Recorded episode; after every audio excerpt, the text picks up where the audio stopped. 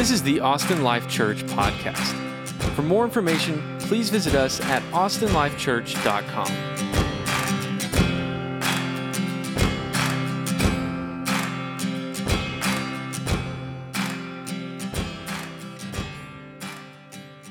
Hey, good morning, Austin Life Church.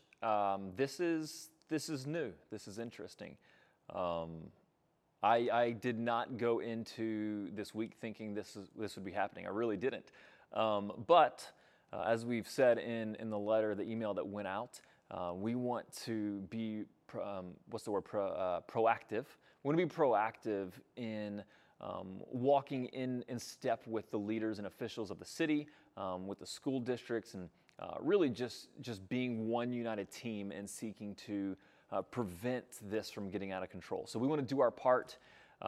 We do live in a day where technology allows us to do something like this, and God is still on his throne. And so it's not like, oh no, we weren't able to meet, everything's going to fall apart. We're going to be all right. God's going to be okay. He's got this. But nonetheless, here we are digitally continuing through the book of Acts. Today we're going to be in Acts chapter 9. And so if you have your Bibles, go ahead and turn there. Turn off whatever other distractions may be around you. Put the dog outside, whatever that looks like. Go ahead and turn to Acts chapter 9. I'm going to pray and ask God to help me, because this is incredibly awkward for me and challenging, and that he would speak through me in spite of my weaknesses, and that you would be encouraged by his word and his voice today. So pray with me. Holy God, this is a great test for me, and probably for others, just to push aside everything else and still know that you are God and you are present and you are active. God, if anyone else is like me, there's a lot of distractions and challenges right now. There's a lot of outside factors and circumstances seeking to steal our attention from you and our joy in you. And so, God, would you break through? Would you overshine the darkness with your light, with your truth? Give us an encouragement and a hope in you. It's in Christ we pray together and we ask. Amen. This may come as a surprise to you, but there's a lot I don't know, a lot that I don't know. Literature, nope. You can talk circles around me all day long when it comes to literature. I'll ask somebody what they do for a job, and they'll say they're an engineer, and I'm lost. I got nothing. There's like 9,000 different ways of engineering something, and so engineering, nope, I'm out. You want to talk about music? I'm not going to know much. I don't know how to play the cello in a way that sounds good. I played it once. It was awful. Like, it cleared a room. So there's a lot I don't know. I'm just going to admit it. But here's one thing I do know, is that in this world, every one of us will face tribulation. Every one of us will face trials and struggles in life and in the day. There will come a day when the darkness surrounds and we struggle to see the light on the other side. Every single one of us. And the reason I'm so confident in that is not, again, because of my knowledge or my vast experience in life, but because Jesus himself said, in this world you will face tribulation. Like, those are his words to us, that it is coming for us. The good news is he also said, don't be afraid, because he's overcome the world. But we do know that trials will come. Now, what is happening today in our world is unprecedented in my lifetime. I've never seen anything like this. Monday, best we knew, we were going about life as usual, business as usual. And then by Friday, the NBA is suspended, NHL, MLB, NCAA. There's no March Madness. I was ready to dominate the bracket, and it's gone. Major events like South by Southwest, the city of Austin is losing millions by this, but it's canceled. Concerts, movie theaters, schools are canceled. I've seen students who are like, well, I'm home for the semester now because it's all online. I've never seen anything like this, and now here we are canceling worship services and doing things digitally. It's unreal, and I think what makes something like this so challenging at times is it's out of our control in many ways. Like, yes, we can do things to help and prevent, but for some of us, it's going to come no matter what, right? Like, we can't control everything and everyone and every interaction. And so there's just that feeling, I think, of helplessness. Like, here it comes for our world, and like it or not, it's coming for us. Like, there's this hopeless feeling that comes, I think, sometimes with like being out of control with it. Now, whether you personally ever get affected by coronavirus or not, I don't know. So maybe this one won't. No, it is going to affect you. It's going to affect all of us. But maybe it doesn't leave you feeling hopeless or just kind of helpless in this situation. But if this doesn't, something else will.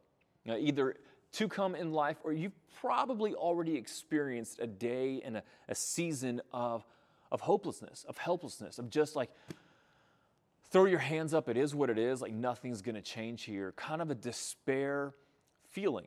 You know, maybe it's that interview that you interviewed again for another job and got turned down.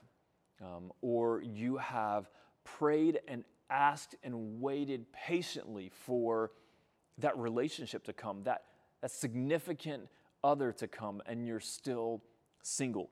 Or you have budgeted as best as you can, and you have watched your expenses as best as you can, and there's now an unforeseen procedure that has to take place that's going to uproot your financial plans. You would love reconciliation to occur. You would love for healing in a relationship to occur, and it just seems to be going nowhere. There's mental instability that you've asked God to take away, and it just seems to remain. I don't know what it is for you. I know for me, it's this time of anxiousness and just asking for it to be done, and I just kind of feel helpless. Like, I don't even know what to do. You know, I can't seem to control circumstances around me. And no doubt you know that as well. We all know disappointment. We all know despair. We all know a day where we just kind of throw our hands up and we're like, well, it is what it is, I guess. Like, nothing's going to change. Except maybe it might. It could. Because what the Bible tells us is that what may seem hopeless for us is not hopeless for the God of hope. What's impossible for us is not impossible for God. What we can't seem to change, God in His power and grace is able to change. I think about Mark chapter 4 and then into 5, right? The end of chapter 4, the disciples are in a boat and there's a storm that has come on them and they're literally going down. There's nothing they can do. They're bucketing water out of the boat, but they can't stop it from filling in fast enough. There's nothing they can do. They're helpless to change their situation. But Jesus, after they wake him up from his nap, which is crazy, I love that, Jesus stands out and he tells the storm to stop, and the natural elements of this world obey him. He changes everything. Then they get to land and they come up and they're encountered by this demon-possessed man that no one has been able to control. He hasn't been able to control himself. No one else is able to control him. He's tormented in the depths of his soul. And in an instant, Jesus changes everything. And then there's the woman who has been bleeding for 12 years. And she spent all of her money on all kinds of doctors, and no one has an answer. It's helpless. It's hopeless. There's no answer. It is what it is. The situation is not going to change. Deal with it. But Jesus comes on the scene and changes the situation. And then it's the ultimate hopelessness, the ultimate defeat, death itself. A little girl has died. What do you do? Right? Like, when someone dies, what do? We don't think like, oh, there's other alternatives. Like, well, let's go to option B here. No, like it's done. End of story, definitive, the ultimate helpless feeling. And yet Jesus trumps death itself by breathing life back into this girl. You got to think when you look at the cross that, man, I mean, everybody thought it was over. It was done. That Jesus was defeated, and then he rises from the dead and defeats sin and death, because nothing is impossible with God. And I don't know where you are today. I don't know if you hear that and you go, yeah, I don't know about that. I don't know that I buy that. Or maybe you think like one side of you is like, yeah, I believe that, and the other side is like, but at the same time, I don't know that I do. If I'm being real honest, I think that's kind of where I am. I believe it in the depths of my soul, and I also am struggling to believe it. It's just I believe, but I also help my unbelief, right? So I don't know where you're coming from today, but what I believe God wants to tell us today and wants to show us through Acts chapter 9 and Saul being transformed into Paul is that God is able, that nothing is impossible with God, that he can absolutely transform a hopeless and helpless situation. So when we get to Acts chapter 9, right, the church has been on this like upward trajectory that just, I mean, would blow anyone's mind, right? So Jesus has risen from the dead and instructed his followers to go and be his witnesses and that they will receive his power. And then Acts chapter 2, the Holy Spirit literally comes and indwells them and gives them his power, and they go. And in one sermon, over 3,000 people trust Christ and are baptized. Like, Lord Jesus, yes. It doesn't even have to be at our church. I just want to see something like that. Like, I want to just witness something like that, right? Like, and then another couple thousand join after that. Like, it's just growing and growing. The Holy Spirit is moving. The kingdom of God is expanding. Great things are happening. And then we get to Acts chapter 7, where Stephen is boldly proclaiming the name of Jesus, and he is so hated for it that they murder him. They stone him by throwing rocks at him until he dies. And it says at the end of Acts chapter 7, that they laid their garments at the feet of a young man named Saul. In verse 8 of chapter 1, it says, Saul approved of his execution. And then it goes on and says, there arose on that day a great persecution against the church in Jerusalem, and they were all scattered throughout the regions of Judea and Samaria except the apostles. Devout men buried Stephen and made great lamentation over him, but Saul was ravaging the church and entering house after house. He dragged off men and women and committed them to prison. So Saul is in Jerusalem, causing havoc in Jerusalem by arresting and executing men and women who follow after Jesus. But outside of Jerusalem, the church is continuing to expand. We saw in Acts chapter 8 that Philip goes to Samaria and he preaches the gospel, and now Samaria is coming to trust Christ. And so the church is still growing. Even with this persecution taking place, the church is expanding. The gospel is going out. The kingdom of God is building. There's a movement taking place. It's incredible. It's incredible. And then we get to chapter 9, but Saul, still breathing threats and murder against the disciples of the Lord, went to the high priest and asked him for letters to the synagogues at Damascus, so that if he found any belonging to the way, men or women, he might bring them bound to Jerusalem.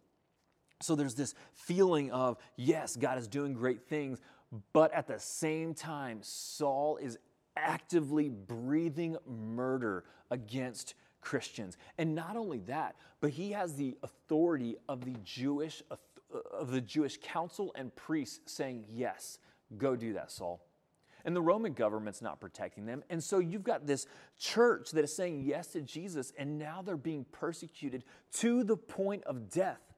Like, you want to talk about helplessness and hopelessness. Like, yeah, hey, let me trust Jesus and follow Jesus. Oh, my kids might be orphans now. Like, I can't imagine that feeling of hopelessness and to know that the governing authorities are signing off on it. And so Saul is breathing murder against the church. Like, he's violently opposing the church. Seems hopeless, helpless, impossible. Like, try to put yourself in that position. Like, he's just taken over. But nothing is impossible with God. Nothing is impossible with God. Even Saul. Acts 9 continues, and it says, as he went on his way, he approached Damascus, and suddenly a light from heaven shone around him. And falling to the ground, he heard a voice saying to him, Saul, Saul, why are you persecuting me? And Saul said, who are you, Lord? And he said, I am Jesus, whom you are persecuting. Let me read that again. I am Jesus, whom you are persecuting. But rise and enter the city, and you'll be told what you are to do. The men who were traveling with him stood speechless, hearing the voice but seeing no one. Saul rose from the ground, and although his eyes were opened, he saw nothing. So they led him by the hand and brought him into Damascus. And for 3 days he was without sight and neither ate nor drank. Saul is persecuting the Christian church. He is dragging men and women off to jail or killing them if need be. In Acts chapter 22, Paul, when sharing his testimony, he says, "I persecuted this way to the death, binding and delivering to prison both men and women, as the high priest and the whole council of elders can bear me witness." And Saul was actively persecuting the church, and yet Jesus moves near. You know, I've said before that if I had to limit anything that I could teach you, anything that I could pass on, I think one of the few things I would limit it to is that God is a God who moves near. He's always moving near. He's not moving away from us. It's us moving away from him. He's not withholding from us. It's us walking away from him. And yet God continues to move near. The offended one, God himself, moves near to the offender, Saul. The offended one, God, moves near to the offender, you and me. God moves near to those who are actively opposing him and persecuting him. That is the God of incredible, overwhelming grace. That is a God who loves all people, even the chief of sinners. God moves near. He moves near. And then he asks Saul, "Why are you persecuting me?"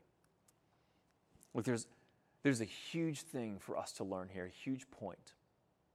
Saul was arresting men and women who had followed Jesus, and yet Jesus tells him, "You're persecuting me." You see, when we don't love others, we aren't loving God. When we actively do wrong to others, we have to realize we're actively doing wrong to God himself. Because when we trust Christ, we become a part of his family. We become a part of him. And so when we treat others wrong, we're treating God wrong.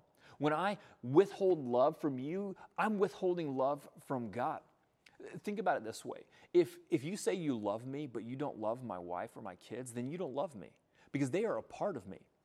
They're a part of my life, of my family, of my being. And so if you treat me bad, you're treating them bad. If you treat them bad, you're treating me bad. If you attack my kids, you're attacking me. If you attack my wife, you're attacking me, because we're one, because we're a family, because we're a unit. And so when I attack someone else, I'm attacking God. When I attack his church, I'm attacking Jesus. So we have to realize that the way we love one another is the way we love God. That the measure of our love for God is seen tangibly in the measure of our love for one another. Andrew Murray, in his book Humility, he said, "The lesson is one of deep importance. The only humility that is really ours is not that which we try to show before God in prayer, but that which we carry with us and carry out in ordinary conduct." He says, "The insignificances of daily life are the tests of eternity, because they prove what really is the spirit that possesses us.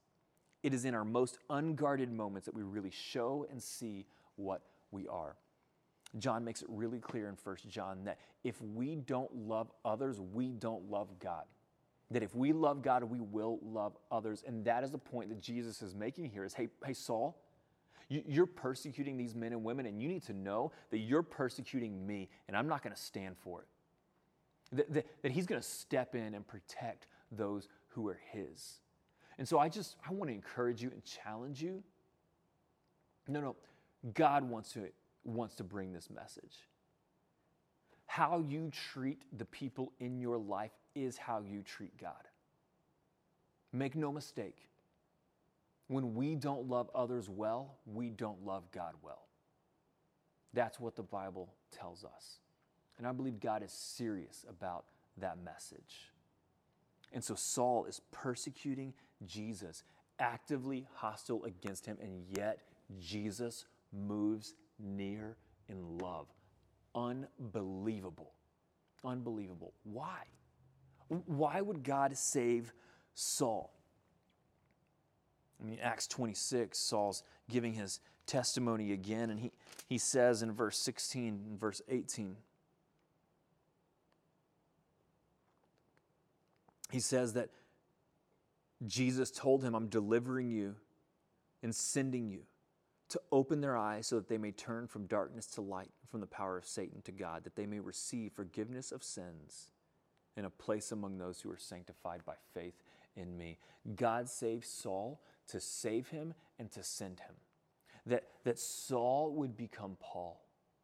That Saul would move from darkness to light. That Saul would move from a sinner to a saint. That Saul would move from unrighteous to righteous by the death of Jesus and his resurrection. That God would save Saul and send him out to be a witness to all people and to all places. But not only that, 1 Timothy 1, Paul's writing to Timothy, and he says that God saved him to display Christ's incredible patience and to be a witness of the power of Christ to do the impossible.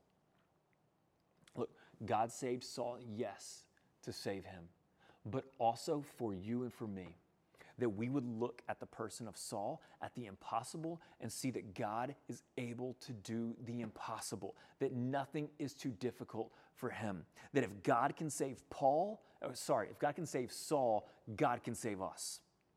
That if Saul is not too far gone for the grace of God, then you and I are not too far gone for the grace of God. Man, we do such a terrible job of being open and honest. The devil has gotten such a foothold in us to make us think that we've messed up too much and that we've got to be quiet, and we've got to hide, and we've got to keep things buried, and we've got to keep things in. And all that's happening is as the devil is winning. Because when we read the Bible, we see the power and presence of Jesus is able to change lives, is able to take the worst situation and flip it for good, is able to redeem all things for his glory and our good. We see that in the life of Saul. We see that in the Bible, so we don't have to hide. We can be open and honest about who we are and where we are, trusting and knowing that Jesus can transform us. That's what we get to see in Saul becoming Paul, is that in God's grace, he can change us. He's able. He can change the people around us. He's able. He can do anything he wants because he's able. There's hope. There's hope. And you may not believe that right now. You may be in the midst of the battle and the struggle. I am there too. I'm struggling right now, but I know there's hope. There has to be hope because of who he is. There's hope. God saves Saul. He transforms him. And I love that. I mean, Saul wasn't going looking for Jesus. Saul was going looking to persecute Jesus. He was going looking to undo the work of the way of Christians, of Christ. And yet God in his sovereignty said, no, I'm stepping in here. I'm coming to you and I'm changing your life. God is sovereign. He can do what he wants. He will accomplish his will. And we see the results of this in verse 31. Says that the church throughout all Judea and Galilee and Samaria had peace and was being built up. That God takes this situation where there's persecution and hostility and death going from Jerusalem to Judea and Samaria, and God says, no, that's not my plan. I'm going to bring life from Jerusalem to Judea and to Samaria. He's going to bring life. He's going to move near, and there's peace, and the church is built up because God does the impossible, and he's able. So what do we do with this now? Like, what do we do? What's our role? Well, I just want to point out the second part of verse 31. It says, and walking in the fear of the Lord and in the comfort of the Holy Spirit, the church multiplied. Walking in the fear of the Lord, day by day going through life, moment by moment going through life. That's what that ongoing progressive verb for walking means. It's a progressive perfect tense. It's ongoing. walking every day, moment by moment, in the fear of the Lord and the comfort of the Holy Spirit, the church multiplied. So the ingredients, the atmosphere, the environment in which this takes place is among people who are daily fearing the Lord and walking in the comfort of His Holy Spirit. So what does that mean to fear the Lord? The word fear here isn't like a terror, like I'm going to hide, I need to hide from this vengeful, angry God. The fear of God is awe. It's worship, it's majesty, it's a proper respect for the author and creator of this world. It is a heartfelt worship and a humble obedience. That's what it means to fear God, a heartfelt worship and praise and love that moves us to a humble obedience. And God can do what He wants to do and will do what He wants to do. See Saul here. He did what he wants to do. But more often than not, God moves near, and His blessing and His favor is toward the humble. The Bible says multiple times that God opposes the proud, but His grace is for the humble. And so if we want to encounter the blessing and a favor of God, we've got to walk in the fear of the Lord. We've got to worship Him and fix our eyes on Him. Colossians 3, I think, gives us such a great picture of that, where the first four verses talks about setting your mind on things above, fixing your eyes on Jesus, focusing on Him, putting our heart in the proper place of worshiping Him and focusing on Him. And then it says to put to death anything that is earthly and to put on the things of Christ. So we fix our eyes on Jesus, we heartfelt worship Him, and then we walk in obedience. That is the recipe of seeing His favor and His blessing. If we think that we're going to find His favor and blessing and we're not worshiping Him, that's probably not going to happen. If we think that we're going to find God's blessing and favor while actively walking in sin, that's such an arrogant and prideful stance against the Lord. It's not going to happen.